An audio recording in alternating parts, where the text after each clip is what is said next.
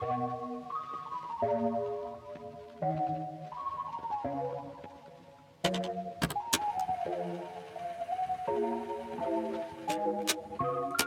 everyone, and welcome to Shy and Salty with your hosts, Nikki and Ria, where we talk through our journeys of learning, unlearning, and relearning in order to help you through yours.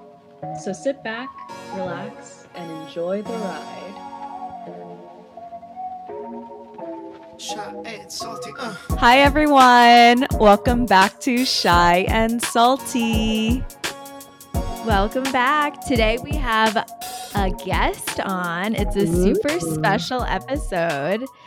And before we begin, we wanted to let everyone know that unfortunately we ran into some technical issues. So our first half of the recording skipped out. Noah is no longer a part of that interview.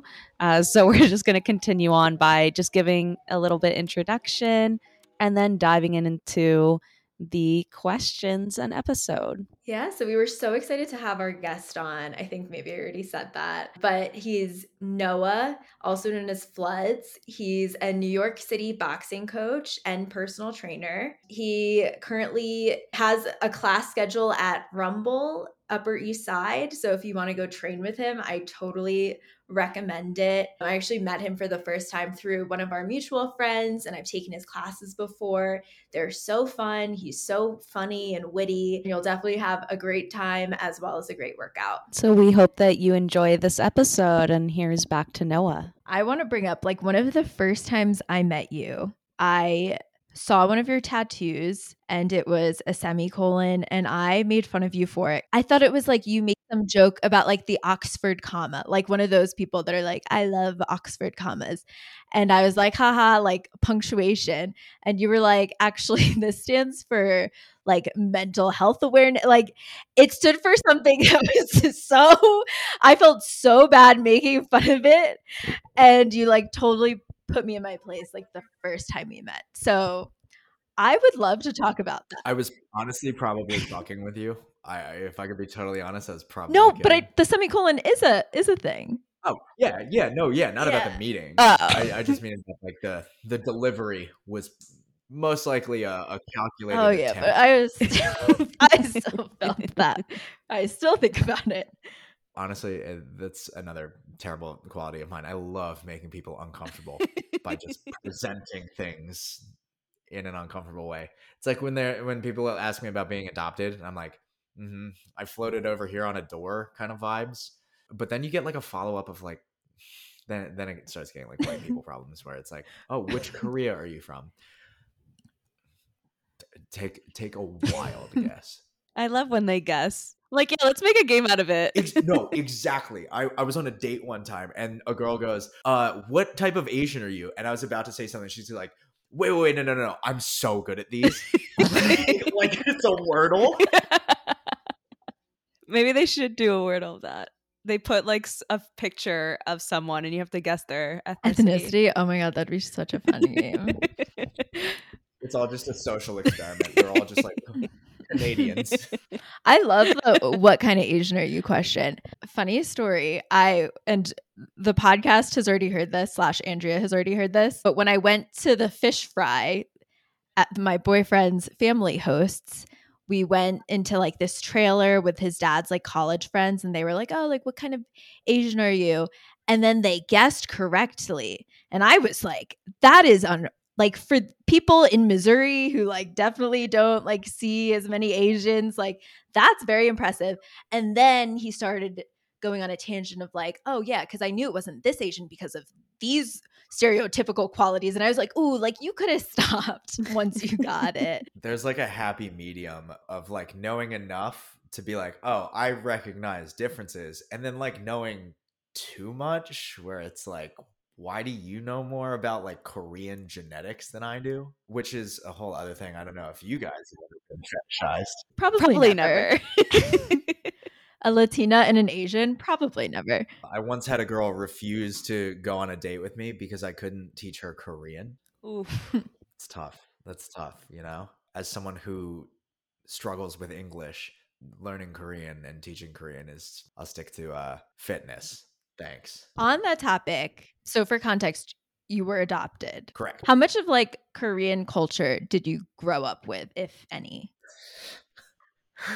So here's the fun start. My parents really wanted me to feel at home. So we have a bunch of very broadly East Asian decor.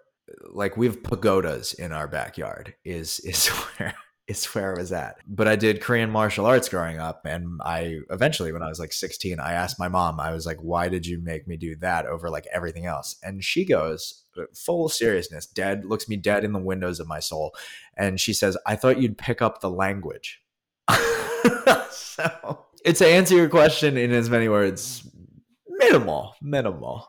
Yeah. But we went back to Korea. Also, there was intention there. And I know like intention Yeah. doesn't Oh always my like gosh. Yeah. impact. No. Yeah. My aunt on my dad's side is who like is very like white family. She's adopted from Korea, like by my like step grandma and grandpa. And so people always think we're related on the other like on my mom's side. And it's always like, oh no, like actually like different types of Asian.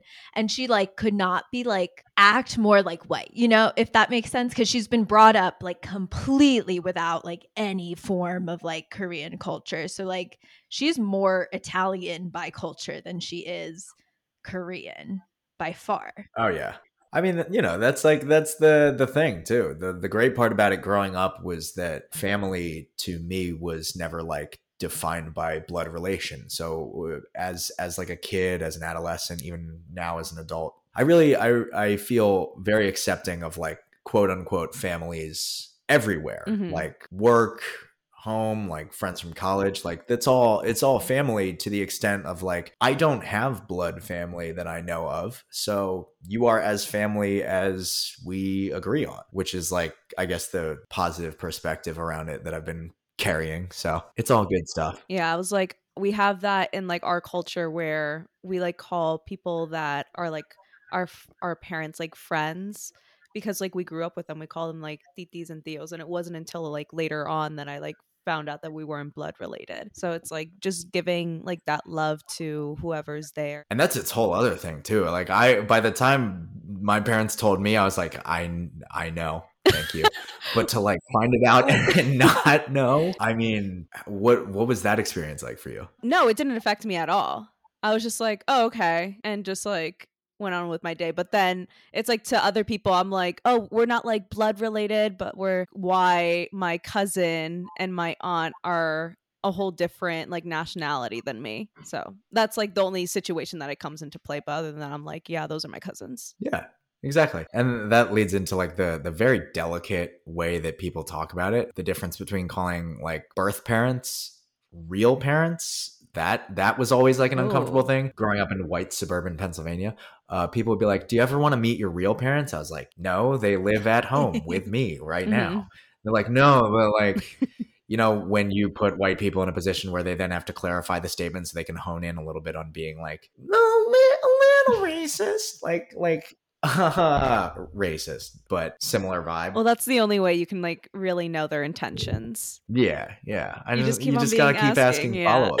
What do you mean by that? Yeah, it's yeah. Uh, I'm actually from Philadelphia, but where I'm really from uh, is also Philadelphia. unfortunately, for everyone else. Sorry to bore everyone. Wait, so just a little bit of background on your adoption. What age were you adopted? How did you or when did they tell you? How did they tell how was that conversation? Um, so I was adopted pretty much at birth. I was basically um yeah, I was I was in like a foster home for 6 months and then came over to the states uh at 6 months old.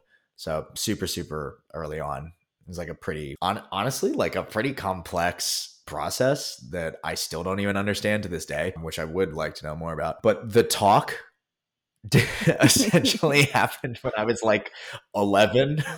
So at that point, they were like, we just want you to know you are adopted. And me being a jackass child was feigning like surprise. what? Impossible. My mom with blonde hair and blue eyes, and my dad with like light colored eyes. And I'm just over here like, do you mean I don't get jet black hair from you? Wait, so did you like did you know beforehand and do you like just never said anything? Yeah, it, it's one of those things where it's like my parents never felt it was important enough to be like, this is something we really need to talk with you about. And so neither did I. I was just like, all right, cool. These are my parents. We're family. And then uh, one day they're like, hey, you know, you're adopted. And I'm like, yep. And they're like, all right, sick. Just making Uh, sure.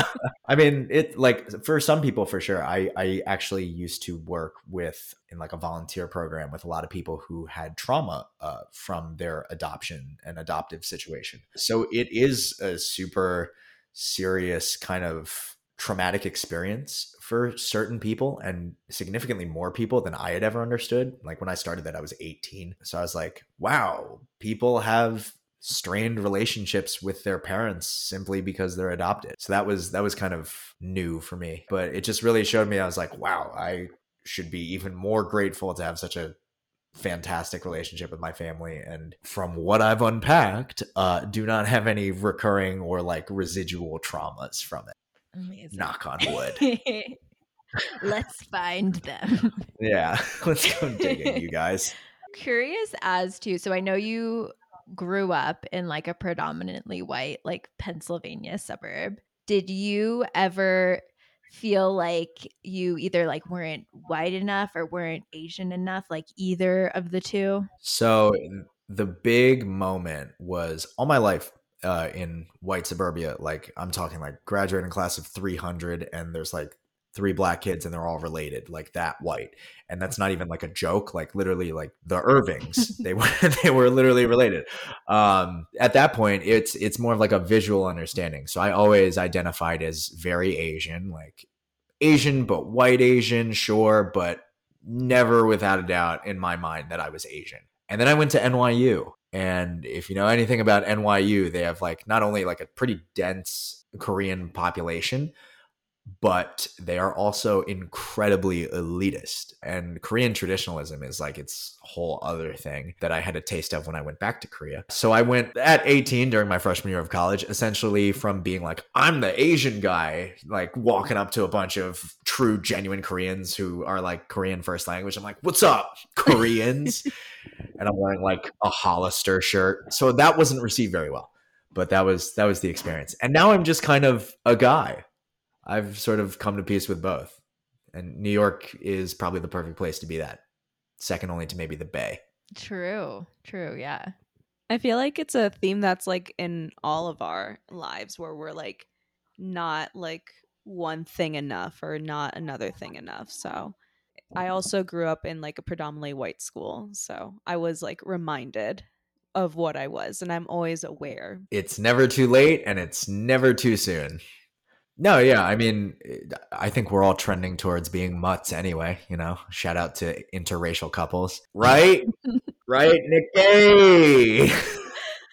Yeah. I mean, the half babies, man. They're it's it's like a civic duty. If you're an attractive Asian person in relationship with a white person, you have to have a baby because they're just going to be a beautiful celebrity. Yeah, which is so annoying because I Um, feel like I deserved better genes. Like I feel like in order to compete as like a a hapa, like you have to be perfect because there's just so many so attractive hapas. But one day, one day I'll get there. I'll date every white woman in the world if I have to. No, yeah. And I mean, I asked this because like this is such a common and maybe more recently, like has been something that I've been thinking about a lot. Like I'm not white, but I'm also like not Asian like enough in like both ends. I feel like especially like learning more about Asian culture like the last couple of years, which I don't know why it took me until now to like really like hone in on it. I think honestly it had to do with like moving like going to Missouri, going to Denver, like feeling more like a minority because in New York and New Jersey, you're not really one. But yeah, very interesting. And so going back to Korea, when when did that happen and how was that experience for you? So I went back to Korea when I was 13. We went with a group of other people who are also adoptive families. Oh my god. So it's like, yeah, all the the white parents are high fiving and talking about like Jimmy Buffett, and then all the adopted kids are getting to go on a little world tour of the homeland. And it was it was an awesome experience. Like I got to stay with like a family for a little while and like get like home cooked food by them, and we went to like uh, a market and stuff like that. Just like the whole marketplace experience was wild. If you ever go to Korea, the first place you need to go is as close to the water as possible and get whatever because the seafood Oh, is oh unbelievable. But I think a lot of the parents sign up for that thing as though it's going to be this like big main character growth point for their children where it's like ah yes my purpose is to be korean and for us it's just vacation. It's literally just like oh look at this cool korean thing. But i'm still like i don't lay down in bed at night in korea and watch korean tv like i'm looking for like at that time family guy or something like that. So as much as again intentions were great and i had a great time it was vacation and i very much felt like a tourist which isn't a bad thing. Yeah, no, that's not a bad thing. That's a way to enjoy it. Enjoy a place. yeah korea is a great place to be a tourist i did get a lot of looks though like a lot of like what the hell is he doing like are Yeah. like yeah either it's either that or they're like is he being kidnapped or like is he with this group of white parents. and and it's just like all the korean kids like grouped together and the white parents forming like a, a, a circle Oh around them we're just moseying on In the same vein of talking about like the Asianness, how is it being a fitness trainer as an Asian American? Like, I know that maybe there isn't or there hasn't historically been that much like Asian representation in the fitness industry, maybe specifically in New York City, um, but really everywhere. So, how has that been? I think a very difficult point of contention here, and this could be a hot take. I think representation as a term is super limiting, and it's still very much through the lens of like the the white default, you know, eh, for lack of a better phrase. Um, so when people are like, "Oh, like representation is important," I'm not representing Korea. Please don't ask me to represent Korea. I couldn't point out the flag in in a in a lineup of two flags, the other one being the American flag. I, I think it's like very much the burden of minorities who look like minorities to be representative of whatever demographic. And so when I'm being like, oh, you know, they're hiring the Asian trainer, all I can really do is smile and be like, yeah, we look the same. But then, you know, if you start probing me about like culture, history, I'm going to disappoint a lot of Korean people. Which I had like micro experiences with on dating apps, but that's a different story. Yeah, and I totally agree with that. And I think maybe less in terms of like you representing Korea versus like for a kid looking up to you, like seeing themselves in you and being like, oh, like this is something I can do because I have more like examples of like someone who looks like me doing this thing. if adopted kids want to look at me and be like, yeah, I could teach fitness, then like, hell yeah, dude. Yes, you can. Amazing. You know, you're adopted. That's sick. like, you can do whatever you want. You can do exactly what everyone else can. That would be dope. That's a cool idea. I mean, you know, it, and then it's one of those things where it's like visual context, right? You may not look at me and be like, oh, adopted guy. But when I show you a picture from Christmas, it's like, oh, yeah, he's representing the adoptive community. So I don't know. I, I've never felt comfortable with like the badge of representation, mm-hmm. but it is nice. It is nice. Like I, I felt something in my heart and soul when Shang Chi came out, and he's not even like that's not even based in Korean culture or anything. But I was like Asian superhero, dude. Like that's awesome. Very cool.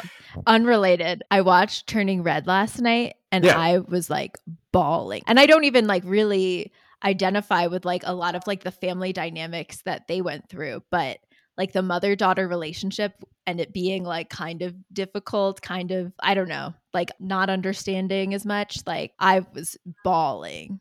It was a great movie. Highly recommend. Yeah. Yeah. There's always going to be like those certain points of deep relatability that are completely detached from physical appearance. And I think bringing it back to representation, if I could represent anything, it would be that sort of like child parent relationship.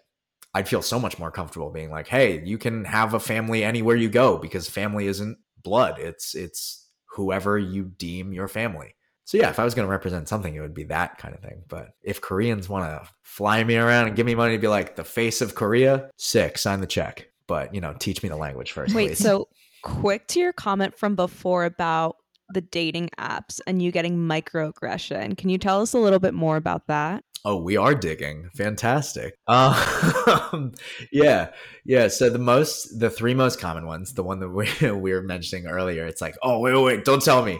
I know this. I know this. Uh, uh, uh, Korean, and then I have to like do my little golf clap. I'm like, yeah, wow, that was so impressive. Crazy. Uh, drinks are on me because you got that right. The the other one is people who date for my look and then also expect what would otherwise come with it. So whenever I would date someone who was like non Asian or even Asian sometimes, there would be a certain level of expectations where if it, we weren't very clear with each other that like I offer nothing culturally from like the the way that I look, you could disappoint a lot of people and a lot of people will lead with Asian centric things. Be like, "Who's your favorite member of BTS?" I don't know. You first. Or um, anime is always a good one. People always lead with anime. And I feel like it, even in podcast format, do I sound like I watch anime? I don't. I sound like I watch I don't think football. there's and a certain. Anime is like a very big thing now. Yeah, a lot of people like. Anime. I am a nerd. The, the the the trick question is I do watch anime. The trick question is yes. That's another thing too. The stereotypes happening that is so disappointing. Like I did so well on my math SAT. Do you know how embarrassing that is? to live up to a good or like a more positive expectation. Any stereotype. Like I'm a dog shit driver. I'll be the first one to tell you. But that's because I have no sense of space. I hope. I don't know. Maybe my peripherals are off. Maybe because you're a man. That's probably why. That's it. That's it. You know what? I'm going to even go one step further. This is because of capitalism. it always comes back to capitalism. yeah. Driving skill is actually part of trickle down economics. Wait, so are you single? I am. Yeah. Okay. I am, unfortunately. And you're just using dating apps for now? I am fresh out of a relationship, um, the longest one that I'd been in uh, in my life. Now, granted, I, I've spent like I'm 25, so I've spent like four years being an adult, and like two of them being like emotionally articulate, um, if that. So I'm just sort of discovering self right now. But I actually use dating apps more in college, and now as an adult, I've found that organically meeting someone feels so much more almost like comfortable um a certain level of comfort where i can avoid stereotypes or like people taking wild guesses as to what i might be interested in because either it's like friend of a friend friend of a friend is the future of dating let me tell oh, you for sure. um, if there's just like dating apps based around having a friend of a friend, like put that down, like write that down right now, because I feel, I feel I like think that's what Hinge originally was. Like you had to have like a mutual friend on Facebook back when people used Facebook. Maybe they like invite other people, like invite only. if that's the case, then genius. Relating to your emotional, like the two years of emotional articulation, how are you gaining that? Because I know it is difficult and I don't want to like genderize it, but like I know particularly for men takes a little bit longer. Yeah, 100%. I will be the first one to tell you that I grew up a mama's boy, very much influenced and raised personality wise, I think, by my mother. And obviously, growing up in acting and not doing sports or anything like that, except for tennis a little bit, um, I was just around women more often and going to acting school in New York. Like it's it's a very predominantly female demographic. And I'd always felt in touch with my emotions. Like I've never been someone who isn't going to let himself cry because of who's in front of him. But I think particularly in like 2020, like early lockdown era, it just took so much self-reflection every day. It was like the only thing that you could really count on other than the sun rising was like I'm going to do self-reflecting today. That I think I learned just how to admit wrongdoing constantly. I've now maybe to a fault where um, I will just immediately take blame for things. But I think that's the most important skill, particularly with straight cis men. They have such, we have such a hard time dealing with pride, dealing with like admitting wrongdoing or like being wrong or even just incorrect about anything. And I don't know if that's like a macro trend because of social media or like algorithm culture or whatever, but I think the more often that you can admit when you did Mhm. something wrong, the easier it gets. I'm wrong all the time. I'm probably wrong in the first half of the first sentence that I said today. I've probably been wrong about like six or seven things already. But like that's a part of life. It's like failing is so important. Like you if you feel shame from doing something wrong and feel like failure is a shameful act, then that means that you know how to do it right. Like you have an understanding that what you did isn't what was supposed to happen. It's an it's a huge opportunity to respond productively. And obviously you are a hundred percent correct in that very few men will take the proper path, will turn to the proper page in the choose your own adventure book. But um I would like to believe the opti- optimist in me would like to believe that we're at least trending upward. I would like to think so. But I think that's something more that anyone else could speak on. Yeah, I mean, my boyfriend in the last couple of years, like the amount that he's been, and I mean, like obviously, me too. Like I've grown so much in the last two years specifically, but his like ability to like be vulnerable or like be there like emotionally or like be open to like feeling emotion versus like oh like it's so like irresponsible to even like play into your emotion when it's like actually emotion is like a very important like part of life and it like helps us make decisions it helps us with so many so having more emotional like literacy is actually super helpful For sure. That mindset too of just like not just learning one thing and then being like, cool, I've mastered it, but like no matter how much experience you get with it, there's always the opportunity to grow again or in a different direction. Like even if I feel that I've mastered one particular form of emotional literacy, someone could come along with a different perspective and tell me that there's something else going on. And the mindset of being like, okay, this is something that I need to also take into consideration is like an ongoing, like a rolling and an open enrollment kind of thing. And I think it's important for people to not directly relate time and effort to progress. One of my mentors, one of my best friends and mentors, uh, describes growth as an upward spiral. So that even when you're passing over maybe the same problems or making the same mistakes, uh, you are at a different position. You're in a different position um, and therefore you can see it from a different vantage point and i think that's like a great way to look at it what I've been watching on TikTok is like a lot of women like in heterosexual relationship, a lot of women like kind of forcing men to like step up in like their relationship.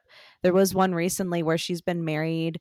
Uh, she has like a toddler with this man, and he comes home every day. Like he doesn't help around with the house. Like she's a stay at home mom, but like when you come like home, like you still need to work. Like I'm not going to be your mother for you. So she's like taking steps forward to do that in the sense of like, okay, well, I don't like it when he has like his laundry, so I do it for him. So she's just like, I'm not going to do it for him anymore.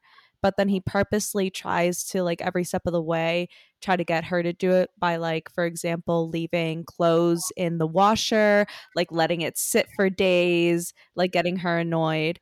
But overall, like, not even just like in marriage, but also in dating, they're like, if you're calling me at 1 a.m., if you're not like bringing me to dinner, I think people are like changing that aspect as well. So it kind of forces people to, okay, like if I can't treat someone like this, then I need to kind of treat them better or like find different ways that way.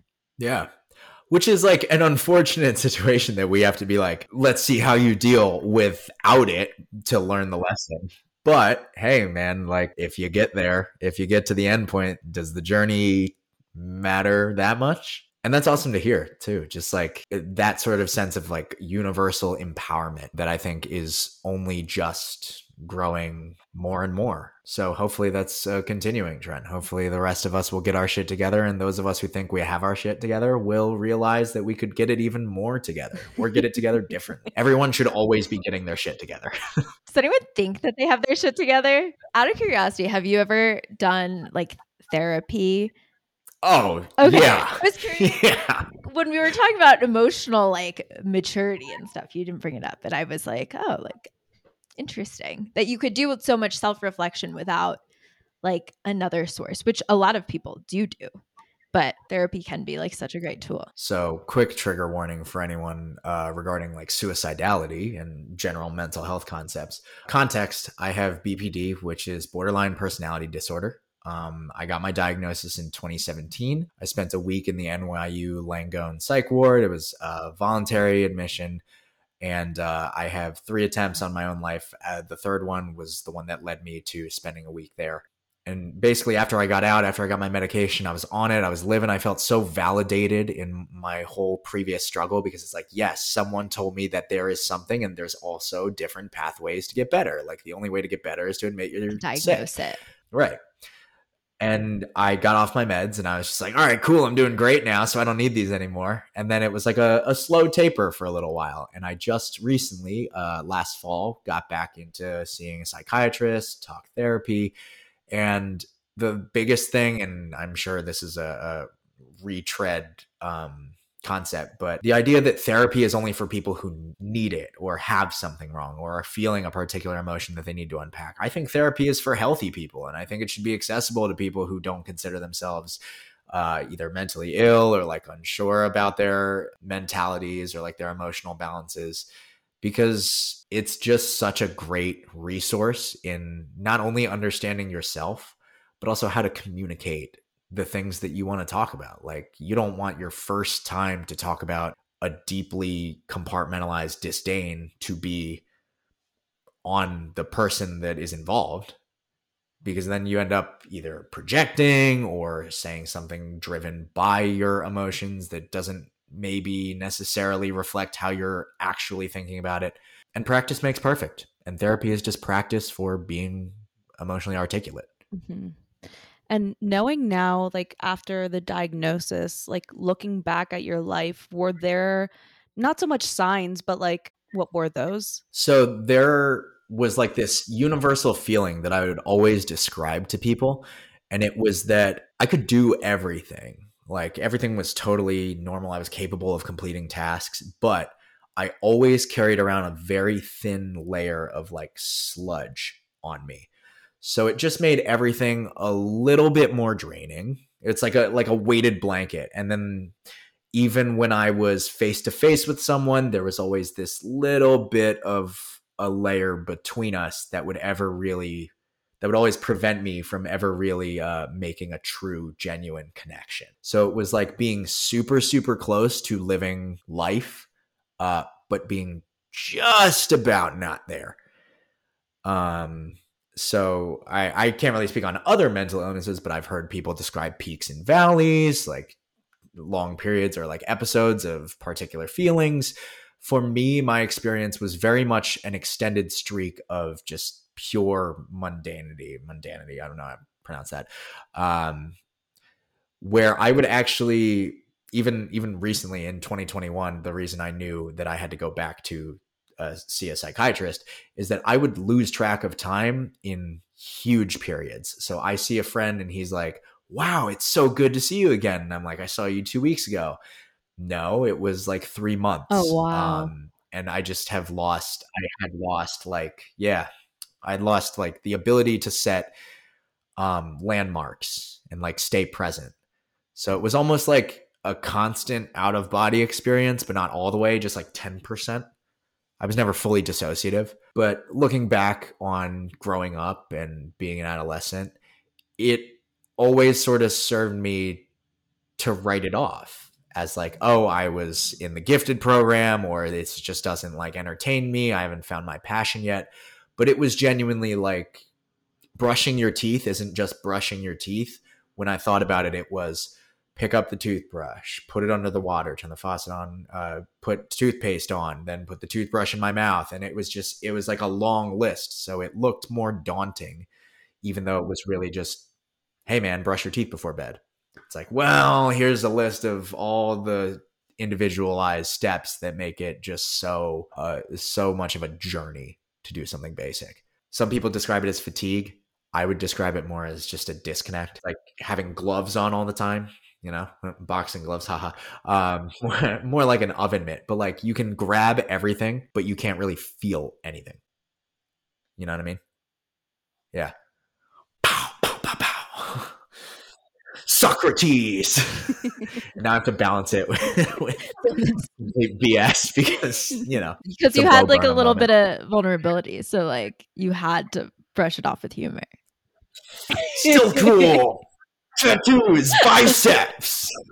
So do you think like I mean not a do you think like this is a stupid question, but just to like really hone in on it or drive it home. Medication and therapy have helped. Yeah, hundred percent. If nothing else, if you told me tomorrow that it's a placebo, doesn't matter. It was the thing that made concrete to me not only that I wasn't well, but that that meant that there is a pragmatic, like quantitative way to be on the path to getting better. Not necessarily getting better. I'm not saying like, oh, medication is the cure. Medication is a tool that I've been missing. Medication was the knife in my drawer that I needed when I've been trying to cut with a spoon my whole life. Not necessarily going to make me a better chef, but I could probably chop things up a little faster, a little better, which just might make me a better chef. That's a great analogy. Do you have any advice for someone who has like a friend or a family member that's going through an experience like this? Um yeah. I, I again like it's it's always tough for me to speak on my own experiences and then ask it to be reflected by other people because I don't want to pass that off as if you don't relate to me it's not like a grounding problem but So maybe how would you prefer people talk to you about what you wish like people would have done? I actually don't wish anyone would have done anything differently. I, I think I am where I am because of what I went through.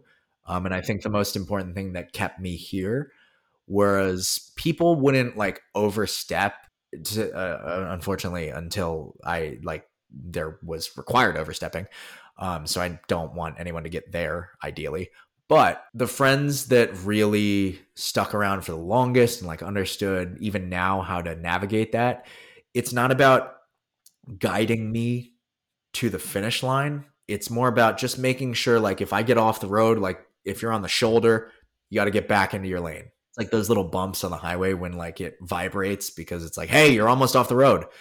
It's just that because at the end of the day, I'm always going to be the only one in the driver's seat. So if I want to take us there, that's on me, not the road. But, you know, if there are those bumps on the road that are like, hey, you're almost off the road, that just might be enough to keep me going in the right direction. And so yeah, that's like one thing that I'm like incredibly grateful for is my friends as a support network. I always use them as that way to be like, "Hey, remind me again of what I love about life." By just being themselves, not like me desperately asking them like, "You are the only thing between me and suicide." But just like spending time with them and seeing other people and like feeling other people around kept me going in the particular direction after my diagnosis of just staying healthy, not just getting Mhm. healthy and being like, I am now healthy, uh, but staying interested in working on my health. So maybe in a roundabout way that led me to boxing. Who knows? Damn, look at that full circle. All right, last question before we go. What is your most controversial low stakes idea? Like a hot take? is that the word for it? Yes. But you said low stake, like pineapple on pizza. Yeah, low stake. Yeah. Okay. Cool, cool, cool. Because you Uh, have a lot of opinions. You're a guy with a lot of opinions.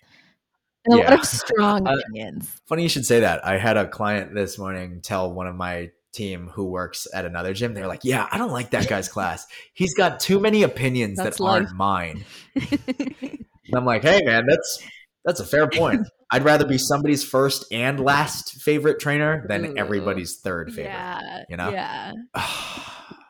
I hope this doesn't offend anyone. Beyonce is more important as a public image than a musical artist. And she has one great album. Which album? That's it. Maybe Lemonade. Uh easy. Easy. But even that one I'm like is it really great? Like if you tell me Lemonade or any of Lauryn Hill's discography, like Erykah Badu's discography, like I just don't think I'm ever going to have to choose Beyonce. well, I mean, it just all depends on what you relate to, right? Yeah, yeah, 100%. And if you haven't gone through the experience that she has gone, you wouldn't relate to it. So the, I relate really closely to that album. And to me, it's like the beauty of it is how she was able to capture the journey of finding out that your significant other's cheating on you and like all the emotions leading up to it to like afterwards. And like especially like the movie or like the bunch of music videos that she put together it just all flows so well and i mean i understand what you're saying because she's an amazing role model like she's done so much like in the industry and has like made it a space for like everyone so i get that but i'm just saying that album relates a lot to me and i would be able to tell Yeah. and i would choose that over any other album any day except for this new bad bunny i'm kind of feeling it The vulnerable narrative of Bad Bunny. no his latest album is is good i like what it's doing to He's- society Yeah. I mean, he's the coolest dude on the planet right now. Jack Harlow, who? It's Bad Bunny for me, top to bottom. Yeah. Uh, Like 10 times out of 10. That dude just drips cool. Well, thank you so much for your time today, Noah. Yeah. Thank you guys for having me. Where can people find you? if there is social media that I have, it would be at Noah Floods. Uh, otherwise, 1495 Third Avenue, Rumble Upper East Side, or uh, the bar around the corner from that. Here in New York, slide into my DMs. I'm not even the most famous Noah at my own company, so we could be friends. And that's a wrap. Follow us on Twitter, Instagram, and TikTok at Shy and Salty, where you can DM us with questions and stories slash topics that you would like us to cover for future episodes. Thanks again for listening to Shy and Salty. Take care of yourselves and see you next Tuesday.